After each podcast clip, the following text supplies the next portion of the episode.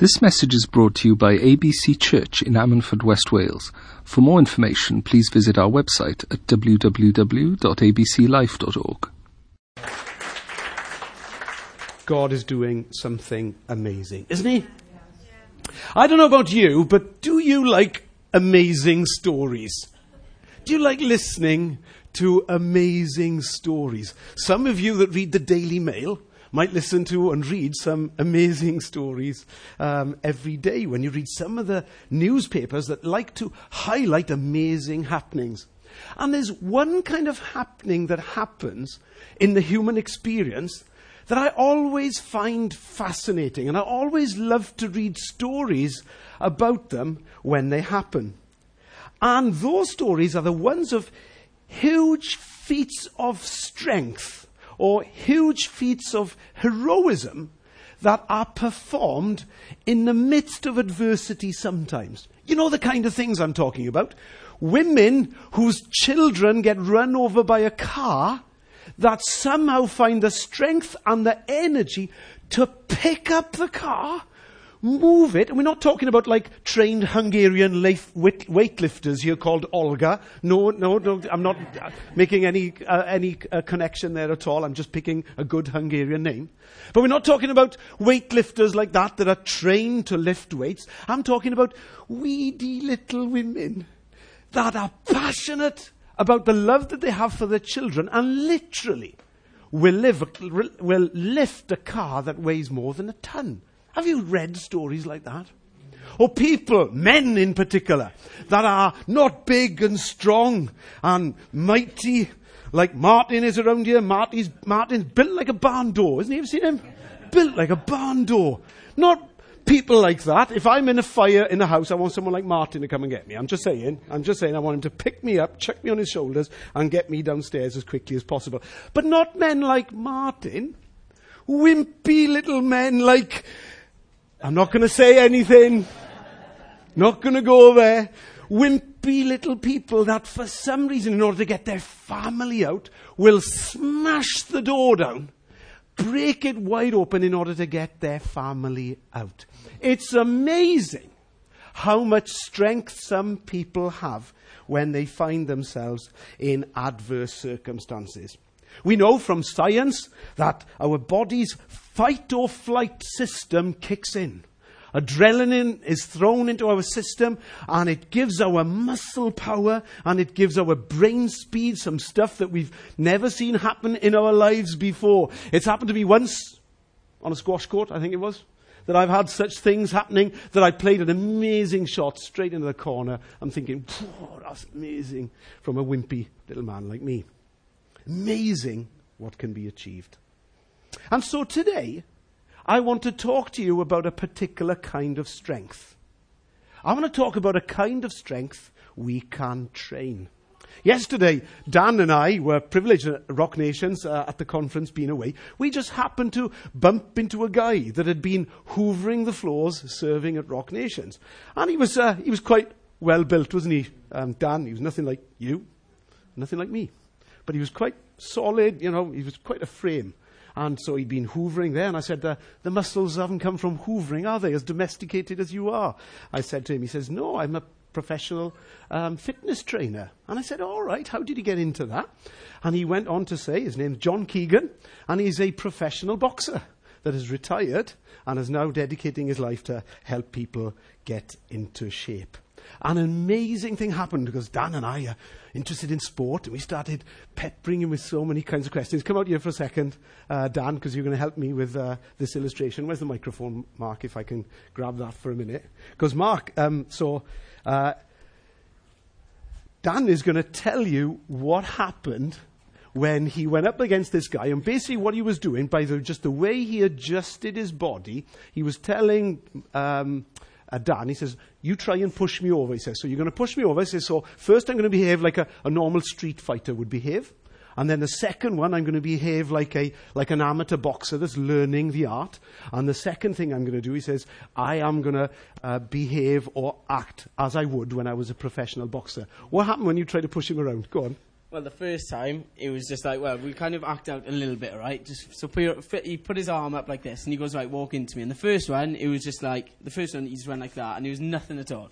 And then he changed the way he was standing, and the next one was like, oh, a little bit of a push, but he went back. And the last one, honestly, right, he changed his body position, and we were, I was just like this. I was flat out. It was, you know, it was hard on this. I could push for Yeah, yeah. easy, like, you know. No, no, but honestly, I was like, it was like pushing up against a brick wall, and you just stood there, and his arm was moving because you know I was trying to fit in, struggled to push him, but his frame was just solid. He was just there, couldn't budge him at all, literally like a brick wall. Amazing, wasn't it? Yeah. It was absolutely amazing. We were walking back to, in the corridor, and obviously he picked Dan because Dan's a little bit uh, stronger than me. Uh, in the way he was doing. And when Dan was walking back, I said, was that strong then? And Dan was like, he was still, his jaw, Dan's jaw was still like down there somewhere. He said, he says, I'm not kidding you, Phil. If I brought my other arm up to push him, he said, I would not have moved him. And this is what he said, Dan said. This is the word I want to use. He was so anchored he was so anchored, I'm not kidding you. If I'd put my whole weight or whatever, if I used two hands, I would not have shifted him because of the strength that he had learnt. That he had learnt. I have been preaching for over 30 years now. I mean, I'm not saying I've stood here for 30 years and this sermon has been going on that, that long. I'm just saying I've been preaching now for over 30 years. And one of the first messages I spoke uh, when I was 15 years old was on the subject of temptation.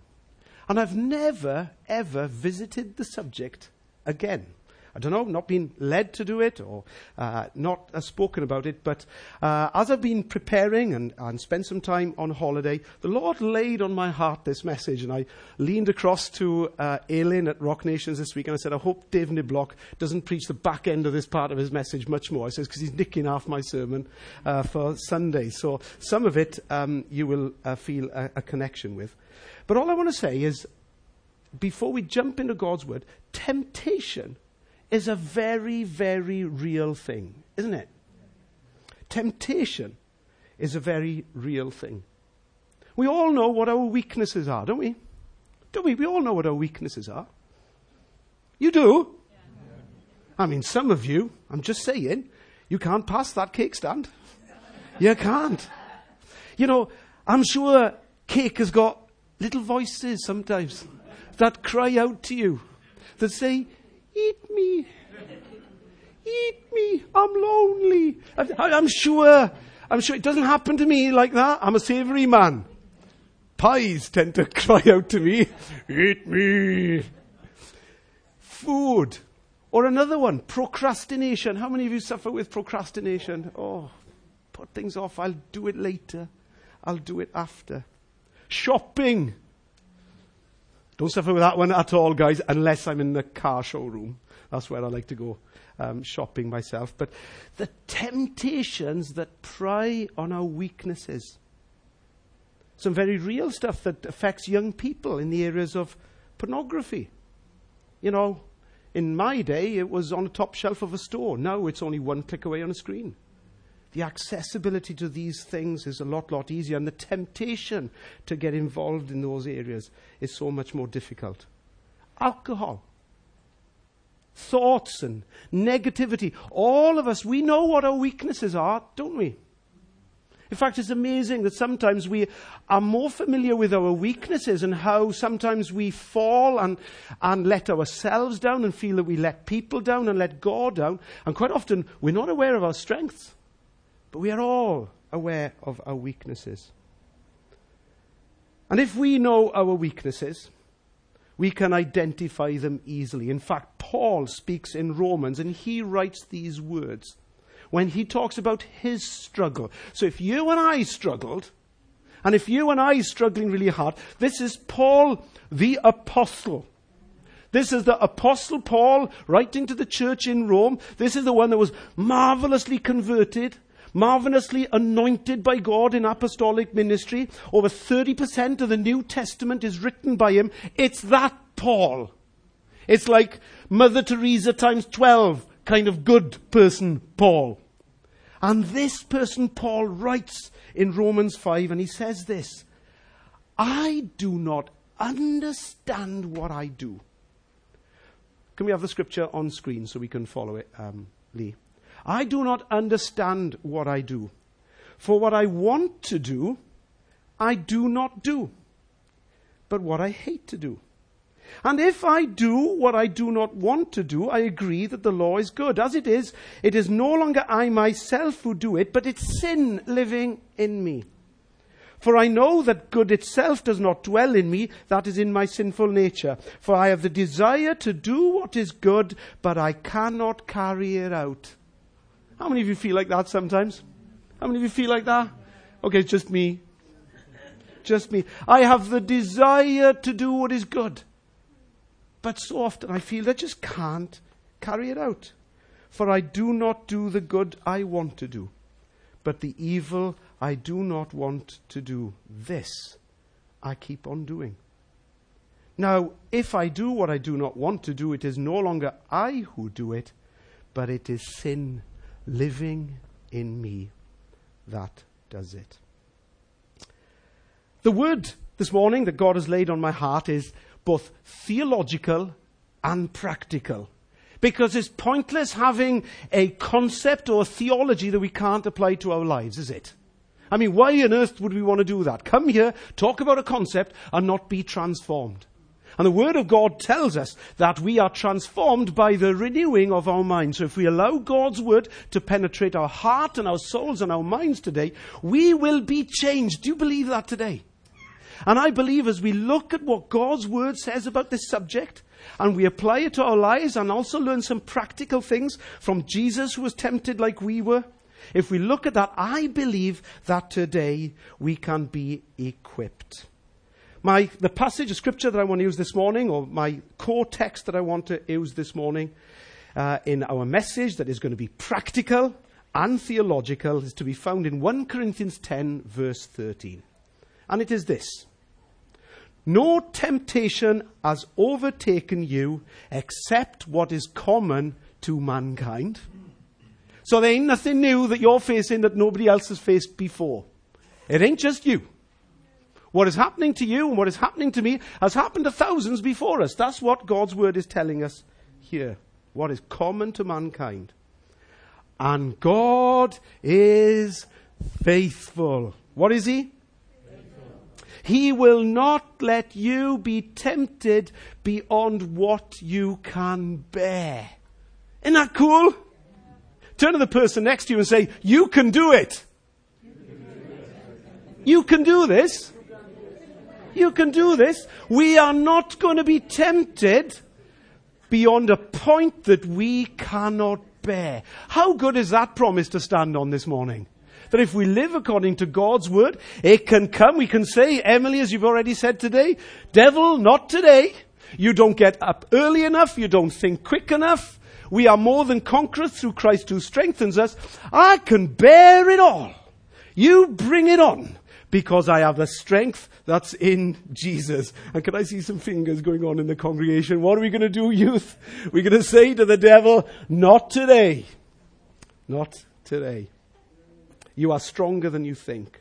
You will not be 1 Corinthians 10:13. You will not be tempted beyond what you can bear, but when you are tempted, he will also provide a way out so that you can endure it. Any of you want a way out this morning? Any of you want the emergency exits that can be located there and there and there? Any of you want an exit this morning? Do you want an exit? Because this is what God's word is going to teach us today. We're going to have an exit to be able to fight against the temptations and against the devices and tactics of the enemy when he tries to tempt us.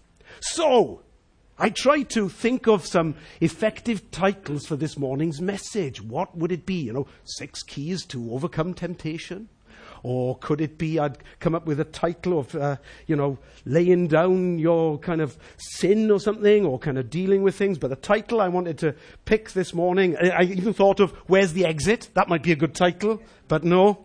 The title that I've got this morning is a title that I hope rings true in your hearts today, which is simply this You are stronger than you think. God's adrenaline is going to be thumped into your veins today. And wimpy people that can't lift cars are from today in Christ going to be able to lift cars. Wimpy guys that can't push down doors to free their families from fire are by the power of God today going to be strengthened by the life changing power of Christ and a transformed mind. Do you believe that? Can I ask you again? Do you believe that? Do you believe that you're stronger than you think? Fantastic. Let's turn to God's word and let's pray first before we do so, shall we? Father God, we thank you for your word. Lord, we quote this verse time and again. It's a lamp unto our feet and a light unto our path. You bring direction, you bring clarity, you bring so many things into our lives to help us on our path and our journey. So, oh God, I pray today that is in this area of how the enemy works in temptation, you will help us to understand how he works, his strategies and tactics, and understand what you have done to give us an exit and to power up our lives so that we know how to stand against the enemy. We ask in Jesus' name, and all God's people said, Amen. You are stronger than you think.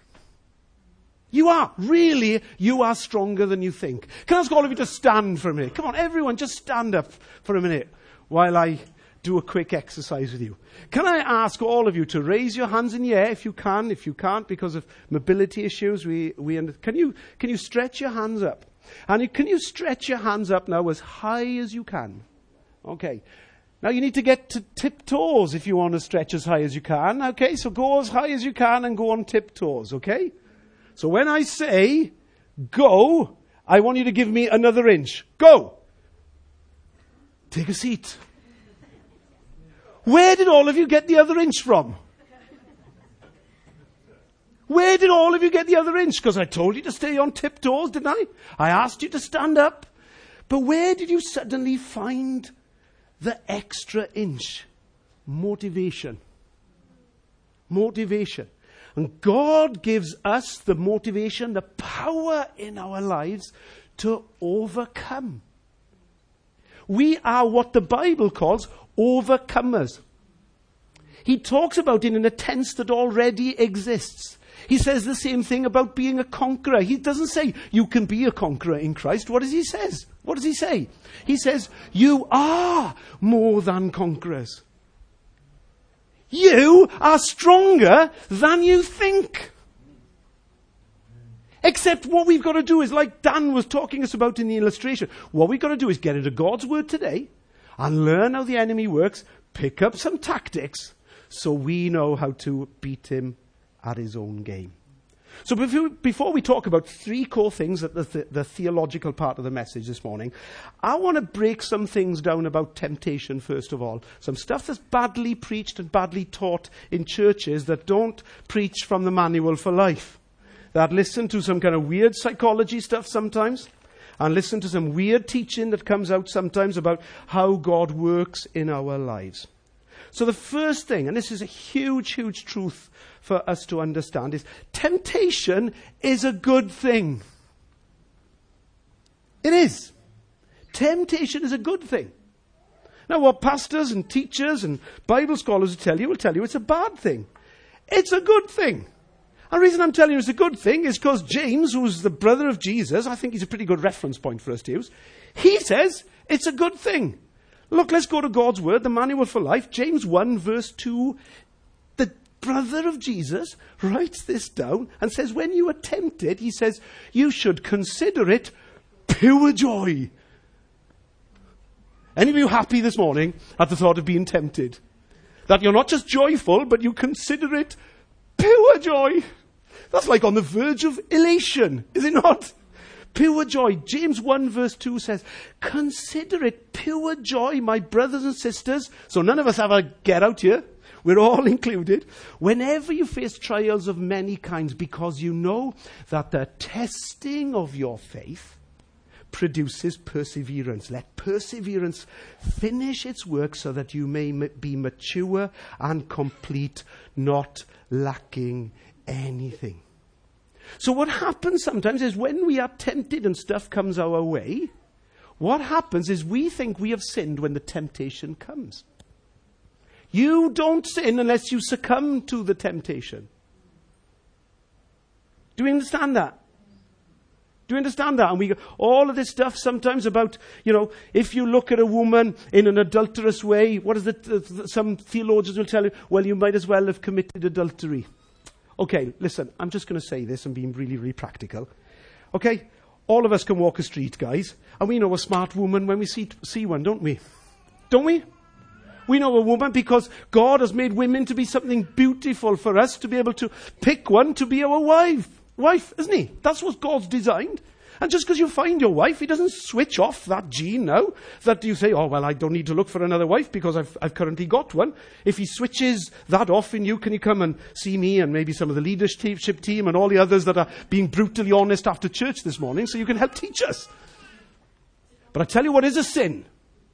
What is a sin is on that temptation if you go into HD view, guys and you click on that virtual thumbnail about that girl and you start to address her with your eyes and start think things, now that you are crossing a line that's not acceptable. So when all of this stuff comes our way in the form of temptation, we have got to practically process this and change our mind straight away on those things so that we don't fall into temptation. So, two things I'm going to be talking about. So, first of all, underlying that principle that I've just shared with you, and I'm going to share James 1. Secondly, it's this fact. So, first of all, we should welcome temptation. Temptation is a good thing. The second thing, God doesn't tempt us. God doesn't tempt us. What the Bible teaches is it's our own evil desires. James 1:13 again, Jesus' brother says this. When tempted, no one should say, God is tempting me. Did you hear that, church? No one is tempting me. Oh, I'm going through a trial. God clearly has a plan for me, or whatever it is. You know, we need to get rid of that from our theology. We need to get rid of God does not tempt you. In fact, we pray, do we? Lead us not into temptation, but deliver us from evil. I'll talk about that when I'm closing, about what happens sometimes is that God allows, you'll study the life of Job, God allows things to happen to us sometimes. He doesn't step in because he knows that character, uh, uh, that perseverance builds character, character, patience, and patience, hope. And that's what we have in our lives. James 1:13 When tempted no one should say God is tempting me for God cannot be tempted by evil nor does he tempt anyone. What doesn't God do? He does not tempt anyone. But but and this is the the process that takes place in temptation. But each person is tempted when they are dragged away by their own evil desire and enticed what happened in Genesis 3, folks? Eh? They're in the wrong place. They shouldn't have been looking at the fruit of the tree of the knowledge of good and evil. They should have given it a wide, wide berth, wouldn't it? That place was going to quick, quickly turn toxic for them if they're going to hang around and put themselves in a place where they be, te- be, would be tempted. And you know, John Bunyan talks about eye gate in the Pilgrim's Progress, doesn't he? Eye gate is a place that, uh, that the enemy works sometimes in order to tempt us, which is why Jesus says it's better for you to gouge, gouge your eye out than for you to not find yourself in the kingdom of, of heaven. Verse 14, but each person is tempted when they are dragged away by their own evil desire and enticed. Then, after desire has conceived, that thought has been entertained and it's just gone one step too far. Should I fiddle that financial deal? Should I not be honest about what's happened here at the office? Should I really be going in the car with this person that, you know, she's really, really attractive, but I know she's not good for me? Should I? Should I? And we need to lock our lives down and make good decisions in those areas so that desire does not conceive. Because if it does, it gives birth to sin. And sin, when it is full grown, gives birth to death. So see the pattern that's there where sin is birthed, where something becomes a sin. It's not at a temptation level, it is at an yielding to temptation and giving in because it's conceived. And now it becomes sin. I'm loving the sound of the baby enjoying the sermon at the back of the, uh, of the church, agreeing with me in baby amens right there. So the third thing, we can beat temptation because you are stronger than you think. We can beat it. Beat it. In the word of the theologian Michael Jackson, beat it. We can't beat this thing, church. James 4 verse 7 says this. Again, the brother of Jesus says, Submit yourselves to God. Resist the devil and he will what? He will what? He will free. Tell the devil, not today. And then the last thing, temptation, number four. Temptation can come at any time.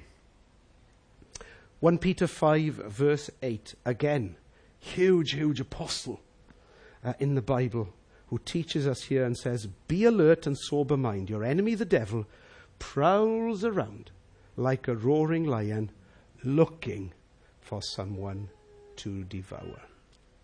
Turn me to Luke chapter 4, if you would, and we're just going to quickly look at the passage of someone being tempted.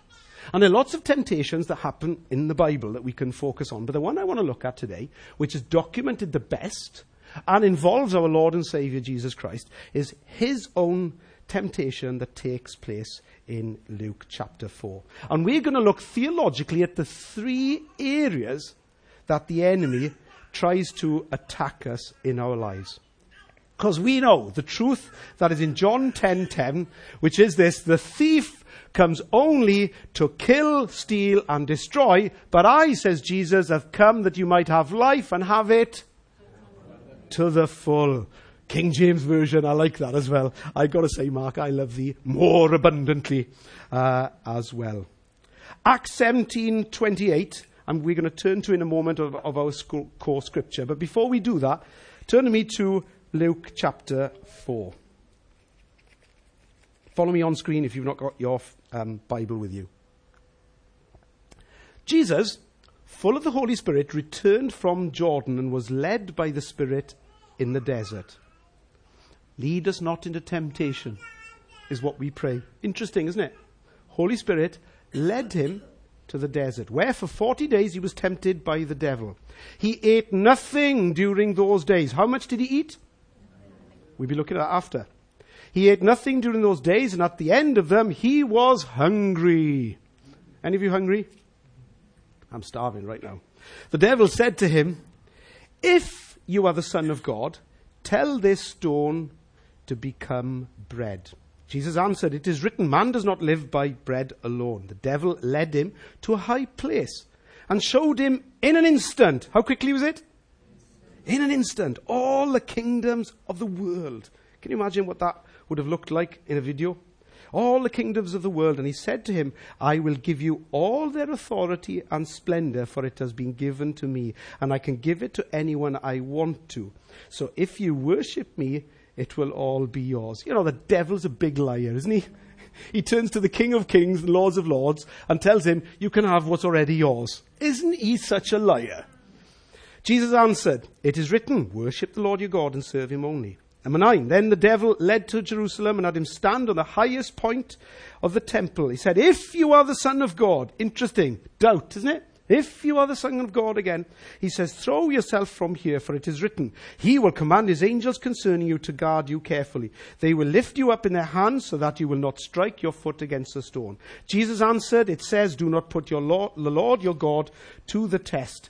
When the devil had finished all this tempting, he tried, didn't he? Tried to push him over. He had tried. He submitted to God. Jesus resisted the devil, and what happens? He flees. But look at this. What does it say? When the devil had finished all his tempting, he left him until an opportune time.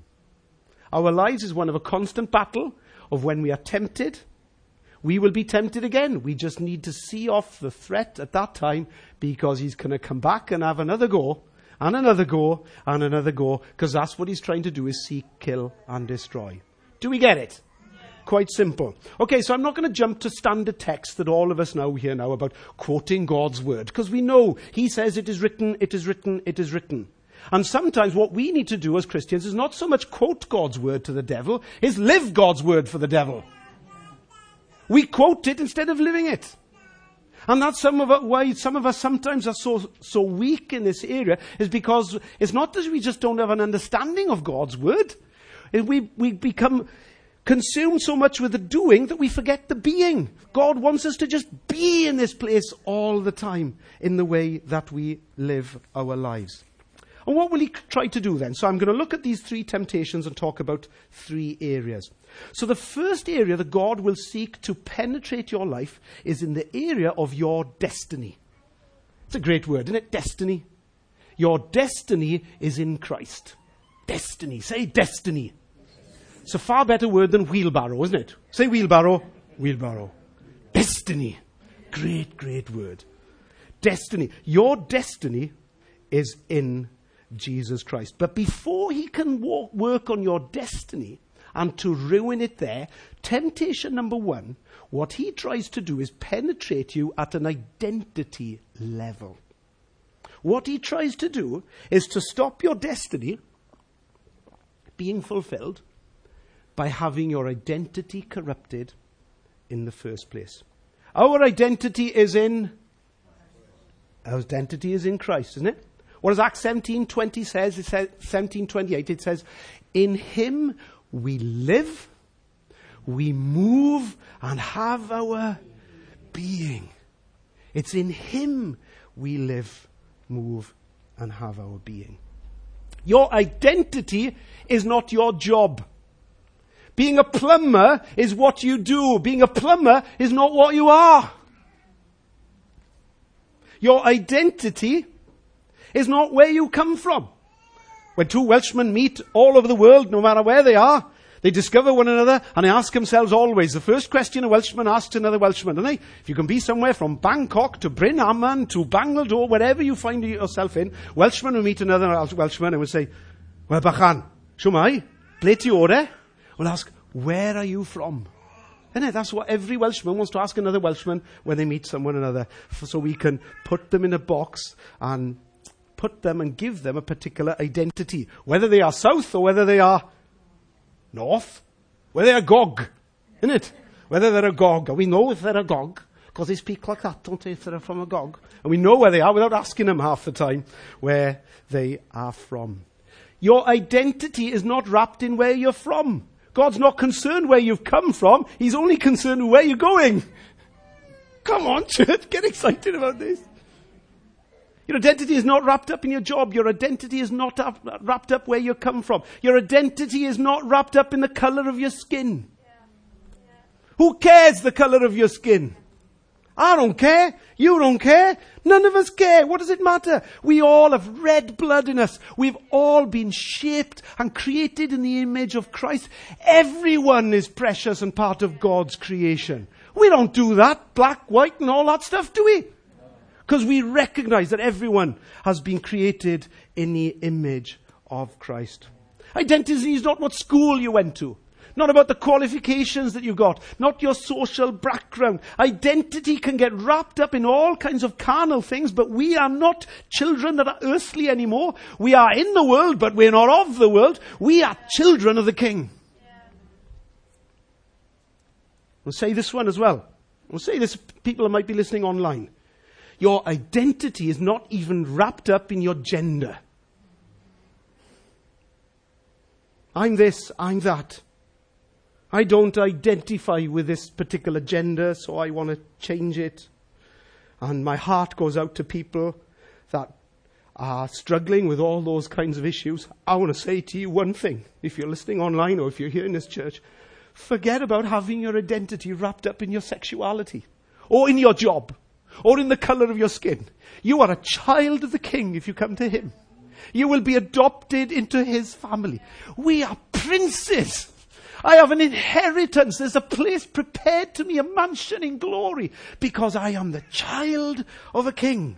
I'm no longer a five foot whatever Welsh boy from the farming town or whatever. I'm a child of a king. And what God, what the enemy does is undermine your identity and have you to think about those areas in your life first. And that's what he tried to do in temptation number one. He comes to him and he says to Jesus, he said, if you are the Son of God, he questions it. And we sometimes question ourselves. If I'm a Christian, I, I shouldn't be behaving this way if this, if that. And we get into all kinds of areas of guilt and everything because instead of just focusing on following Jesus and understanding that we're a child of a king and saying that I might have fallen yesterday, but I'm not going to fall today and I'm going to get stronger and you're not going to beat me. Instead of doing that whole guilt cycle, we know that if we confess our sins, He's faithful and just to forgive us our sins and cleanse us from all unrighteousness. And He breaks the power of cancelled sin and He sets the prisoner free, prisoner free. And if the enemy is going to come to us today and whisper in our ear about our sins and our past, we'll say to him, not today, and we'll remind him about his future. And we'll remind him about what happened on the cross 2,000 years ago. And he's got no right to whisper those things in my ear anymore because I'm a child of the King. I'm stronger than he thinks. You are stronger than you think. And if he can't beat you on working of the, on, on the area of identity, what he will then do is to undermine your destiny. He will try to give you all of what is really in your heart and life earlier than you wanted. Do you know, I strongly believe that if you're a person that has a problem with money, that I believe, you know what I mean? The enemy is in a position sometimes through all kinds of journeys and everything that we might be on through the work that he tempts you to be able to do that, that he will give you your heart's desire. And we will self destruct ourselves because of the wrong choices that we make in life because we have all the vision that we have. You know, if you want a wife, some of this was spoken about uh, at Rock Nations, you know, seek first, Matthew 6.33, seek first the kingdom of God and his righteousness, and all these things will be added to you. You're looking for a wife? Just serve God. Go forward. And one day you'll discover on that journey as you're serving God, you'll find someone else who's serving God too and her heart will be the same as yours, and you will fall in love, and you will serve God together, and you will be perfectly yoked and go in the same direction. But what he does, in undermining your identity, he will undermine your destiny. And then the last thing he will do, he'll undermine your loyalty. Your loyalty is to Christ. My loyalty is to Christ, isn't it? He will look to undermine that. I've seen the comic book stuff with you know, the little devil speaking on here and the little angel speaking on there. Have you connect with any of those illustrations sometimes that happen in life? You know, come on, it happens in the cake shop, doesn't it? Shall I, shan't I? The little devil goes, oh, go on. But we all know a moment on the lips, a lifetime on the hips. And we go, oh, go on. And this angel is trying to speak to you and say, no, no, you know you want to be a size 10. Or in the case of the guys, you know when you want to be like, get down to at least like 38 inch waist. That'll be a start. And these voices that are on us, isn't it? Undermining our loyalty. Undermining the voice that we listen to. And what happens, our motivation falls, and because we are not equipped, we fall into these places. So the theology around this, look at these, read the scripture when you get home. Be careful who your identity is wrapped there first. And then your destiny is a building block that goes into that so that we know where we're headed. And then lastly, the loyalty that is ours to obey the King of Kings and Lord of Lords. And finally, the practical things. Five, uh, sorry, four practical steps in closing that come with temptation. Jesus went to the wilderness, led by the Holy Spirit to be tempted of the devil. And there's four things that happen to Jesus when he's there that, believe it or not, help bring temptation on. First thing he does is he's alone. Sometimes, I'm just going to say it, guys, girls, for some of us, we know that when we are alone, that's when temptation comes. The devil makes work for idle hands, isn't it? A little proverb that we learnt when we were kids.